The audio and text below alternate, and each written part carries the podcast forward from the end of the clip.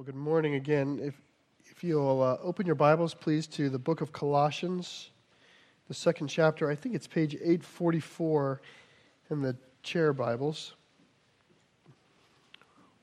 at least some of them. Colossians chapter two.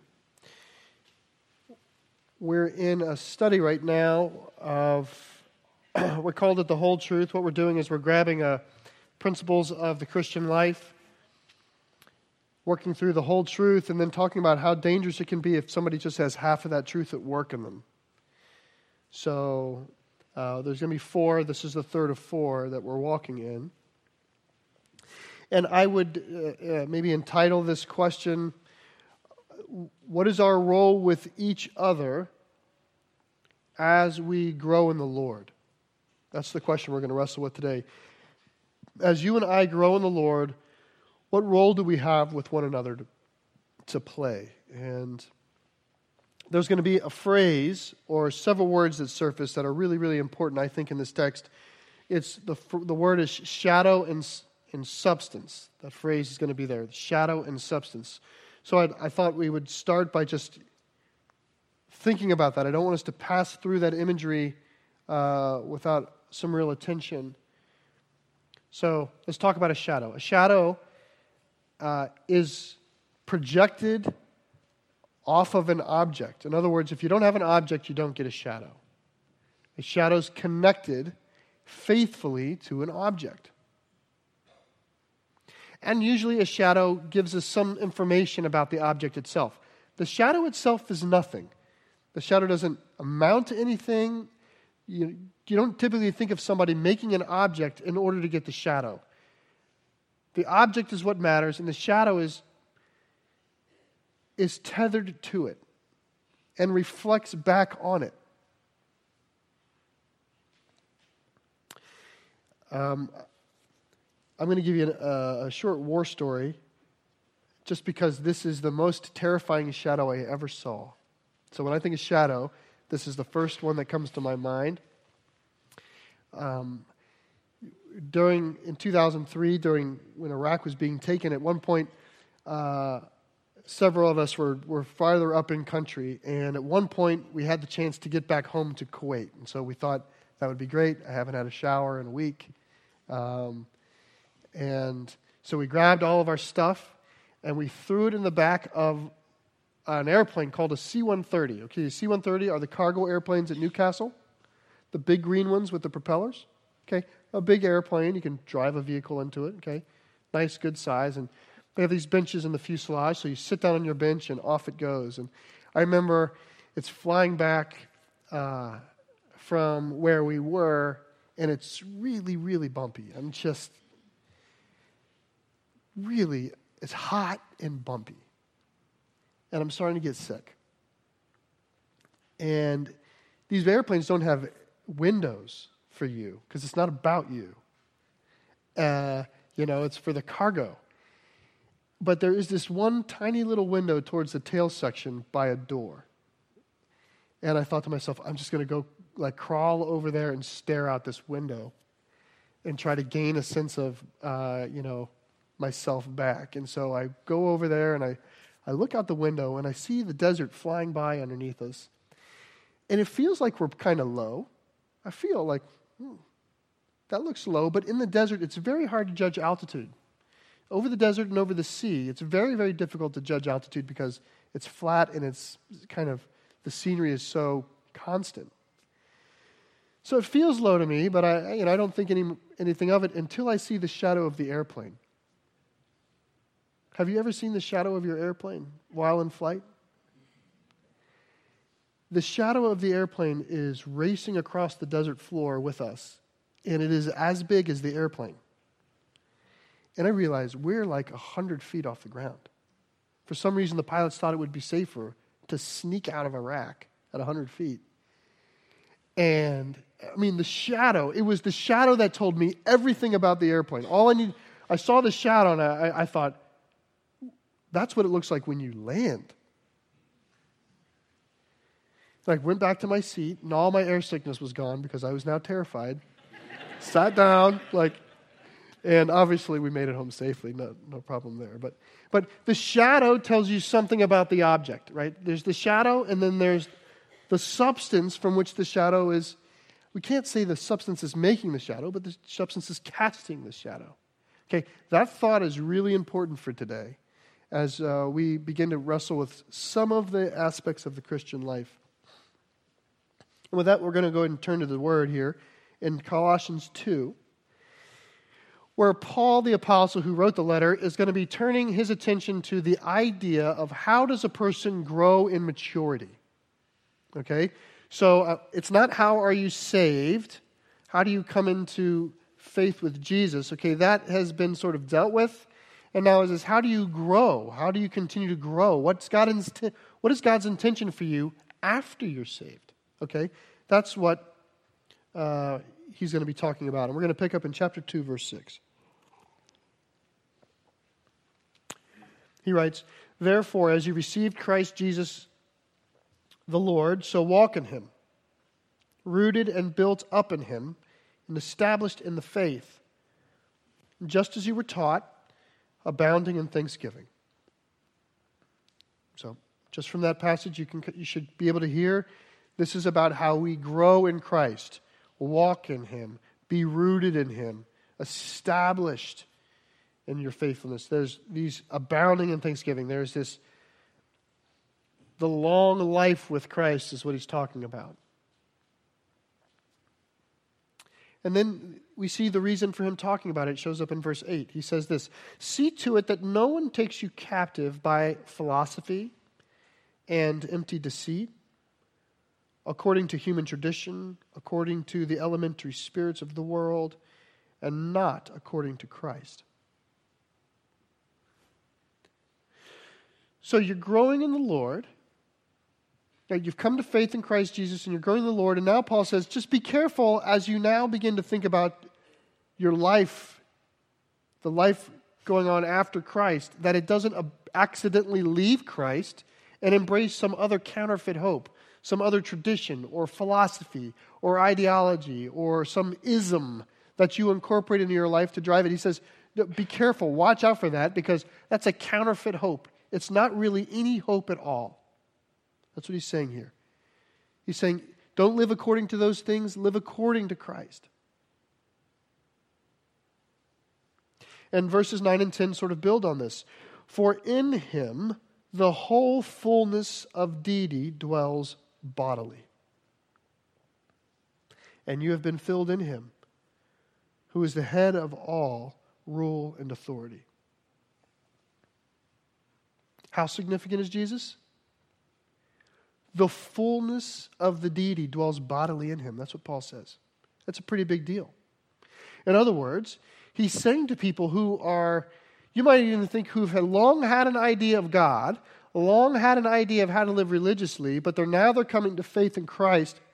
He's saying to them, everything God ever was is fully present in Jesus. You don't have to look anywhere else ever again. That's what he's saying. Everything that God is can be found in Christ.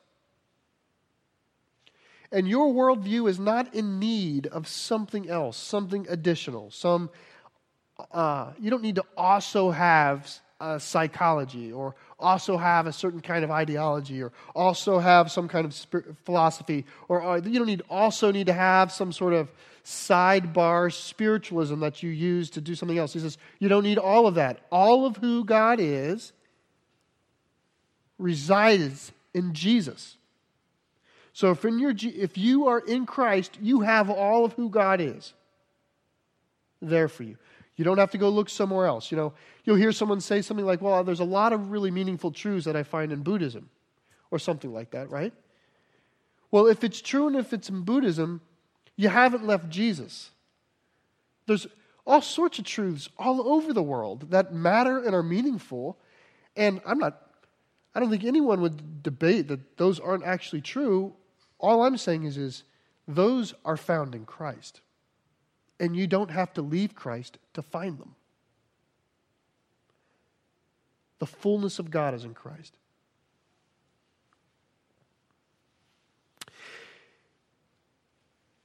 Now, we're going to continue here. And in eleven, what we're going to find is that while Paul has thus far been speaking fairly generally, like watch out for traditions or ways of thinking or other kinds of spirituality that are going to come in and try to steal, steal from the hope that you have in Christ. You don't need to go anywhere else. What we're going to find is he actually has a fairly specific kind of counterfeit in mind, and it surfaces in eleven.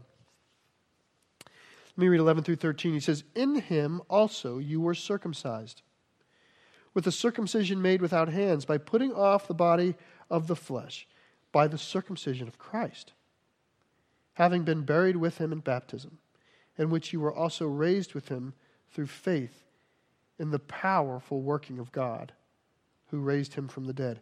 And you who were dead in your trespasses and in the uncircumcision of your flesh, God made alive together with him, having forgiven us all our trespasses."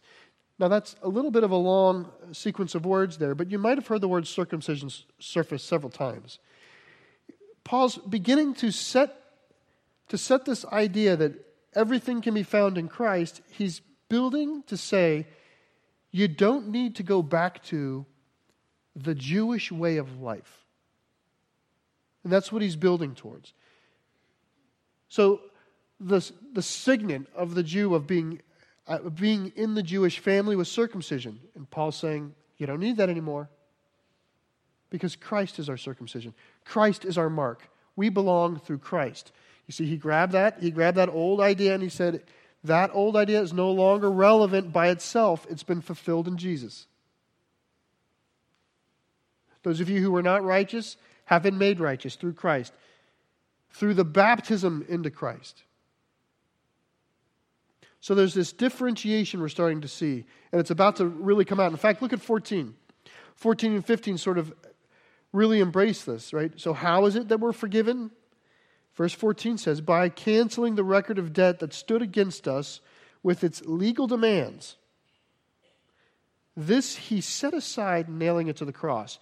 So in classic, the classic Jewish faith at the time of Paul, or Christ even, there was this system of how you were supposed to live. And it levied certain demands on you, how you were supposed to dress, how you were supposed to work, how you were supposed to eat, who you were supposed to spend time with, how you were supposed to worship. And it had the details of all of the mannerisms prescribed. And Paul is saying, you weren't forgiven because you kept, you were obedient to that. You're forgiven because through Christ, he grabbed that list and nailed it to the cross. You're forgiven because that list no longer has power over you. You are free from the law, is what he's saying. Now I'm going to pick up in sixteen, and you're going to see some of this coming out. You're going to hear Paul calling out to them, encouraging them not to fall back into this prescriptive law. Uh, and we'll talk for a second about why they might might feel drawn to do that. Look at sixteen. "Therefore, let no one pass judgment on you in questions of food or drink." That's the law. "Or with regard to a festival or a new moon or Sabbath." That's the law. Now look at seventeen. "These are a shadow of the things to come, but the substance belongs to Christ. Let no one disqualify you, insisting on asceticism." By the way, asceticism is like being monkish, okay? Self-denial, radical self-denial. "Let no one disqualify you, insisting on asceticism and worship of angels, going on in detail about visions, puffed up without reason by his sensuous mind, and not holding fast to the head, from whom the whole body, nourished and knit together through its joints and ligaments, grows with the growth that is from God." He's warning them. He's saying, listen, people are going to come along, and they're not going to see what they would like to see coming out of you in the way that it ought to, what they think is ought to come out of you, and they're going to begin to judge you and pressure you because you're not producing the kind of righteousness that was described by the law. And he says, you need to remember, that law is a shadow, and Jesus is the substance. And you need to follow Jesus. And don't be tempted. when people say, well, how do I really know that you're righteous? Because look look at who you're, and this would sound very gospel, look at who you're eating with. Or look at look at what you're doing on this day. Or look at how you're dealing with that. He said, relax. Relax about this. Those things, he says they're sensual. They're of the senses. Those seeable acts of supposed righteousness are in fact not in and of themselves righteous. They're a shadow. And the deeper righteousness is between you and Jesus. Be careful.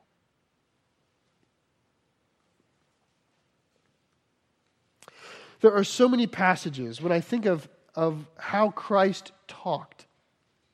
There are so many times that he said things that in my own mind I just kind of fly over as lofty language, when in fact it was very real. He would say things about himself where he would put himself at the absolute center of your life. He would say something like, you need to remain in me and bear fruit. That's a big statement. Come to me, those of you who are weary and heavy laden, and I will give you rest. It's a bold statement. This is my body, which is given to you.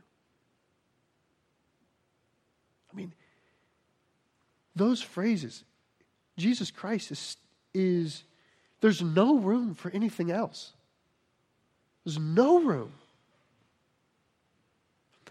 It is impossible to exaggerate in our own minds how significant, how central Christ yearns or wants to be in our life. But sometimes it's not enough for us. Sometimes we're tempted to fall away. You know, the notion of being, of living life through Jesus. Let's just say this. If it doesn't feel like it's enough for you, I might suggest it's because of your unhealthy appetite. I'll, I'll say it this way. I have uh, several friends who are practicing vegans. It's always fun for me to eat with them. Um, there's always humor at the table. But I have, I, I, it's not simple for me. I actually have multiple complex feelings when I'm eating with them. First of all, when they open up their, their Tupperware and I see the goo, it does not look good to me. It looks not good. Not good, okay? Like, I'm not drawn to it. Uh But when I see the way they open up and like, oh, yes, I have a kale couscous mixture with hominy and whatever is happening over there, right?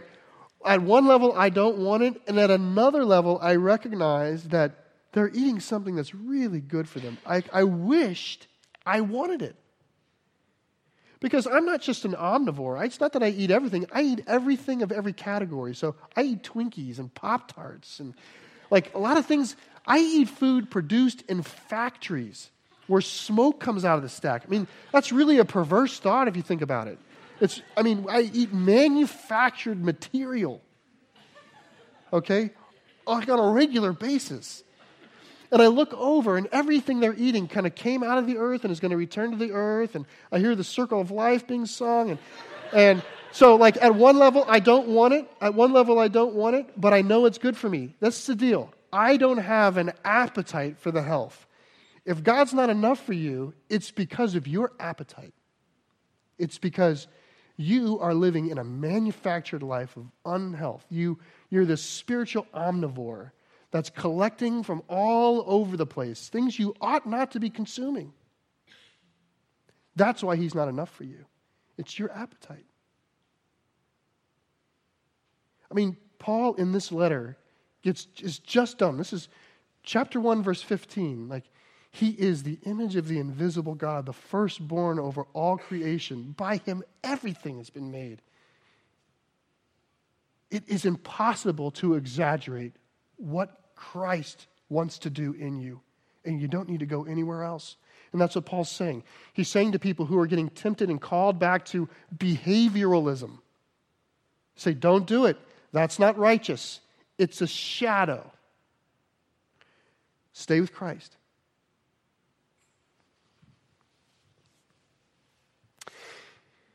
Okay, twenty and twenty-three. Let me just read twenty through twenty-three. You're going to hear this, this again, okay? So this should resonate as something that's already been said and just bring greater clarity.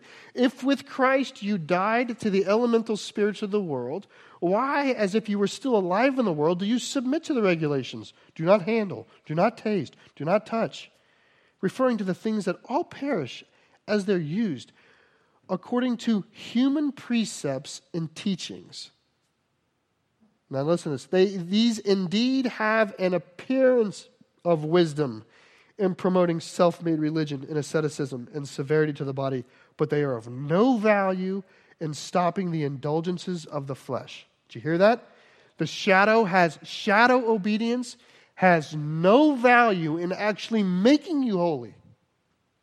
It will appear to those around you that you're, you're some sort of religious person when you do these things that others can see and commend. Why? They, they're here every Sunday. Why? Look at that large check that they just donated to that organization. Why did you hear? Their name is, is on that wing of the building, or whatever it is. How, whatever, however your visible religi- religiosity overflows in your life, God is saying it does not count to the degree that it's anything different from what's happening on the inside.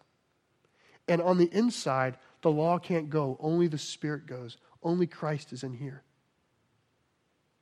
Paul is saying, your relationship with God is figured out like inside of your skin in the place we call the soul. That's where it needs to be ironed out and hammered out and worked out, and rather than chasing a behavioral pattern.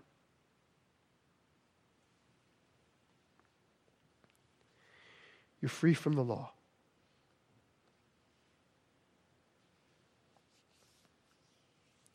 You're free from the Sabbaths. You know, so Monday kids had off from school. Why? Because Yom Kippur is a, is a special Sabbath. It's a day they must not work. You're free from that. You're free from having to care about what you eat from a religious perspective, or having to care about what you wear, or having to care about what you're allowed to do on a certain day. You're free from that. Shadow. Shadow. What about the rest of the laws of Moses? Ten Commandments, are you free from those?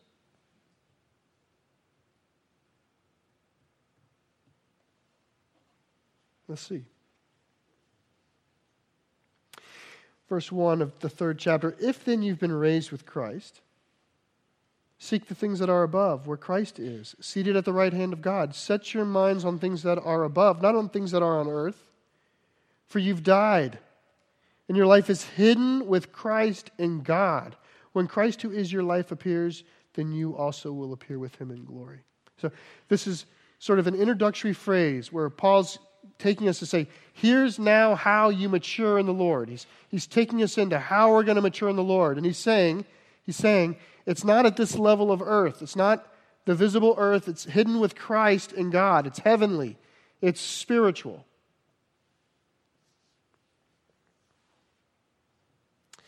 And then I'm going to read the next several verses. And you're going to say to me, hey, this sounds like the law. I thought this was shadow. Verse five, put to death, therefore, what is earthly in you. Sexual immorality, impurity, passion, evil desire, and covetousness, which is idolatry. On account of these things, the wrath of God is coming. In these you too once walked when you were living in them. But now you must put them all away, anger, wrath, malice, slander, and obscene talk from your mouth.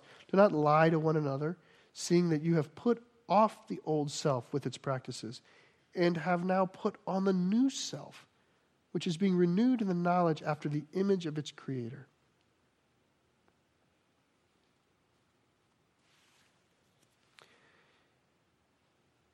I thought we were free from the law. Actually, this is a lot different. This is different than the law, right? The law is, the law was really concerned about the things you could see. Here, God seems concerned about the things that a person cannot see. The law would have said, I can't murder. This tells me to put away my lust. You see the difference? or excuse me, my anger and my malice. Like we can we can quantify murder. We can track down the murderer, and we can apply the forensic test and say, this person murdered. We can measure it and find it and determine it in the visible world. We can do that. But we, man, you can hide malice and wrath and anger, can't you? You can hide that. Theft. Someone steals something. Well, you can see that. You can apprehend that, and you can you can describe it and convict it in court. I mean, it's a real thing that's happening in real life. He's saying that's not, that is a shadow. The substance is your covetousness. The substance is your your desires for things. And that's happening way behind where people can, nobody can see where that's happening. That's happening deep inside where only God can go. Do you see how this new list This new list is different than the old list? Adultery. We can find you out with adultery. We could put a camera or, or track you down or those sorts of things. But lust, um, it's really hard to see that coming out of a person.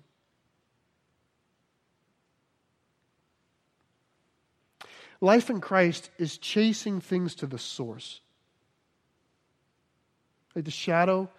Living in the shadowland is where things are, they're, they're starting to manifest long after they had life, right? Christ is chasing things to the source. And because, because of his love for us, we can actually invite this in, right? We're not, we're not validated by what we do before the Lord. We're justified by his love for us and what he's done for us. So we can have Christ come into our heart and then without fear and anguish, allow him to begin to root around and call things out at their source.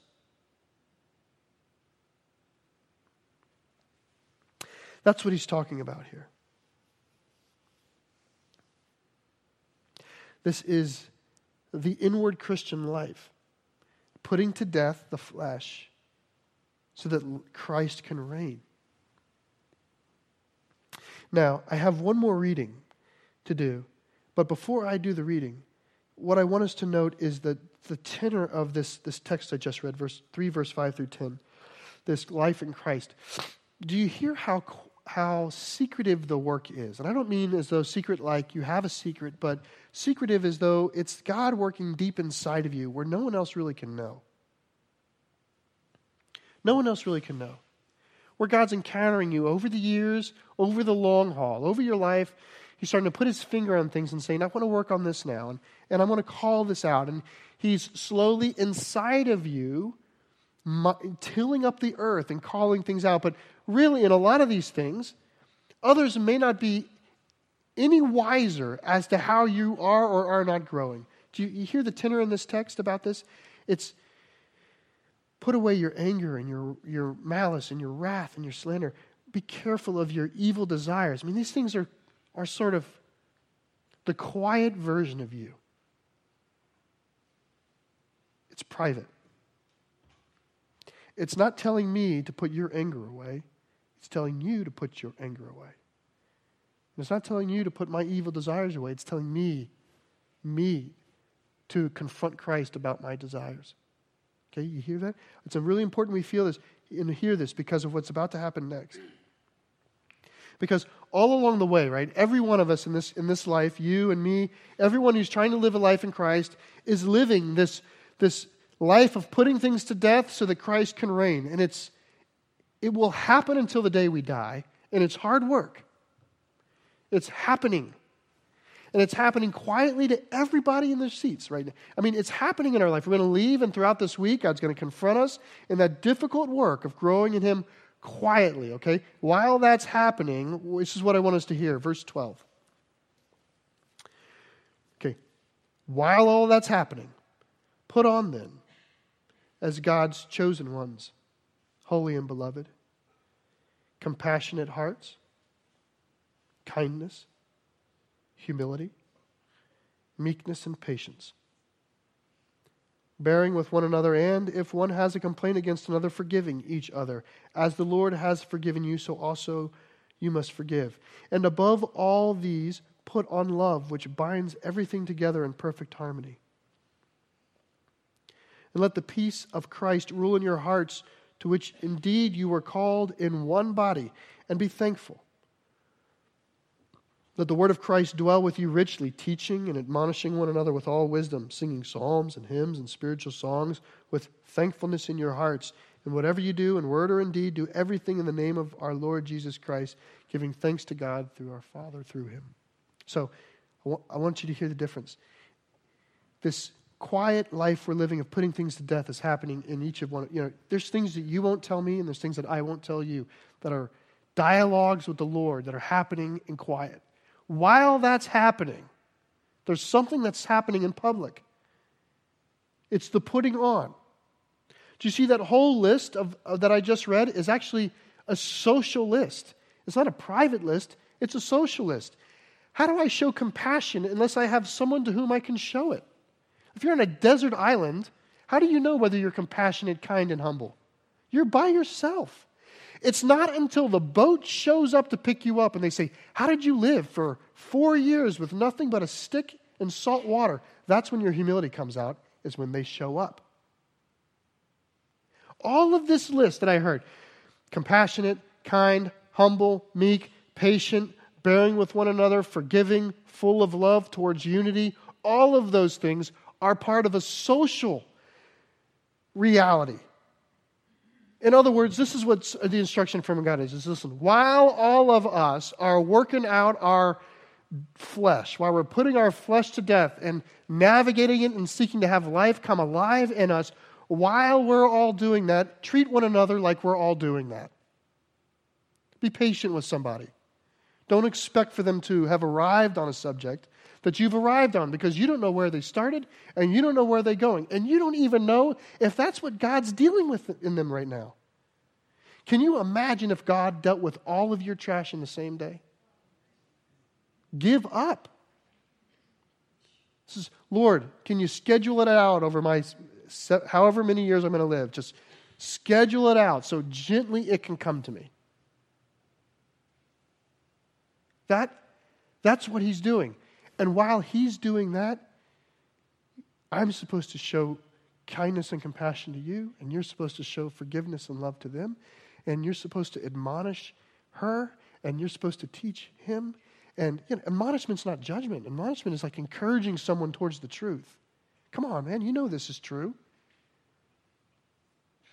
Right? That, the fellowship is creating an environment where that can happen. I'm going to call that the whole truth. So where do we, where do we get it wrong? Where are the dangerous halves of it? So I'm chop this up, and, and here's two dangerous halves, okay? A half that has, it's onto something, but it's not onto the whole thing, and as a result, it's doing harm. The first one I'm going to, the first one I'm going to call the judge. It would be somebody who has genuinely learned something in the Lord through God's patient way with them, inside of them, and after learning it, lords it over everyone else like they ought to have it figured out. Like, I've figured out the Sabbath, now you'd better figure out the Sabbath. You see, they benefited from the quiet work of the Holy Spirit in them, but they are they are withholding that kind, quiet Holy Spirit with everyone else or with someone else. They're the judge. They're determining what, now that I have my answer in Christ, it is now the answer for the group. And they're frustrated as to, why are you not as good as me in this area? Can't you see it? It's in the Word. I mean, there's so many things in the Word that we can't see. But there's that impatience that comes from the judge, which is that, like, in the joy of Christ, here's the good news, here's the half-truth. They were shown it in the Word, and God worked it out in them, and they've arrived at a good place, and there's life in it, but they're failing to apply the same patience to others. The judge They judge things that they see as, well, in other words, a judge typically begins to judge the shadow and not the substance. People with a judgmental spirit, they're concerned about what they see from you, what they see you doing. And we have to be careful, because that can re- that can force people right back to the shadow again. A life lived to be seen versus a life lived to be true.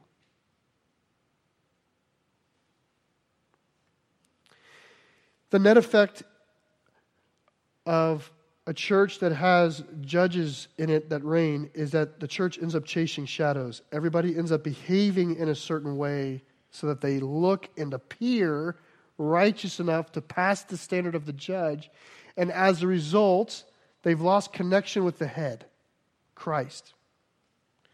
A church that does this, a church that allows judges to reign, the net effect is a church that is hostile to the new convert or to the God-seeking person who's not yet in, because when they come in, there's already in the air, why are you not like us?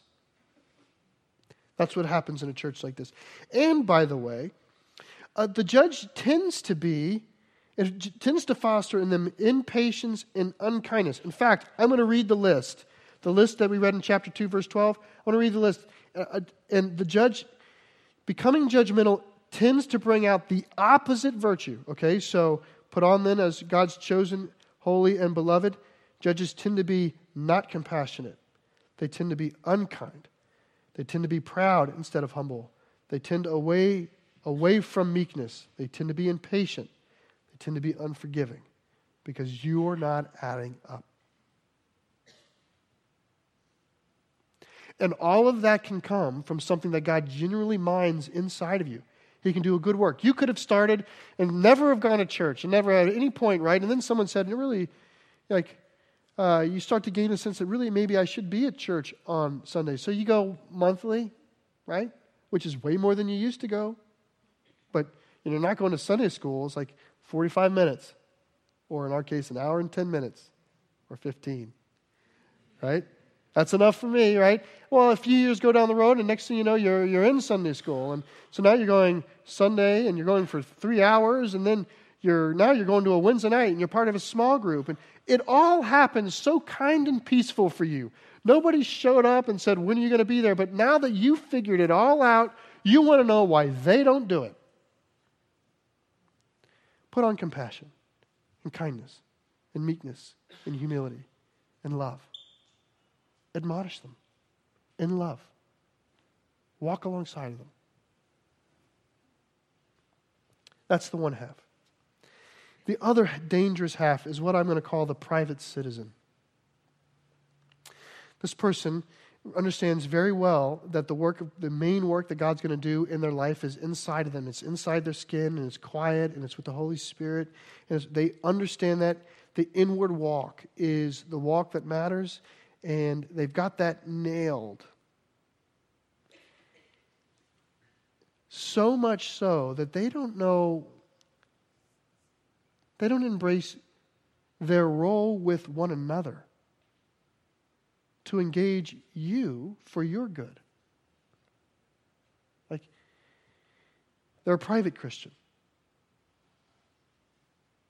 Can't, can't you just work out your stuff and I'll work out my stuff? The problem is, it's hard. It's hard enough that it requires compassion and patience and kindness and meekness and humility and forgiveness. It requires that if someone else is going to do it. It's hard enough that if you're going to try to do it alone, it's actually quite discouraging.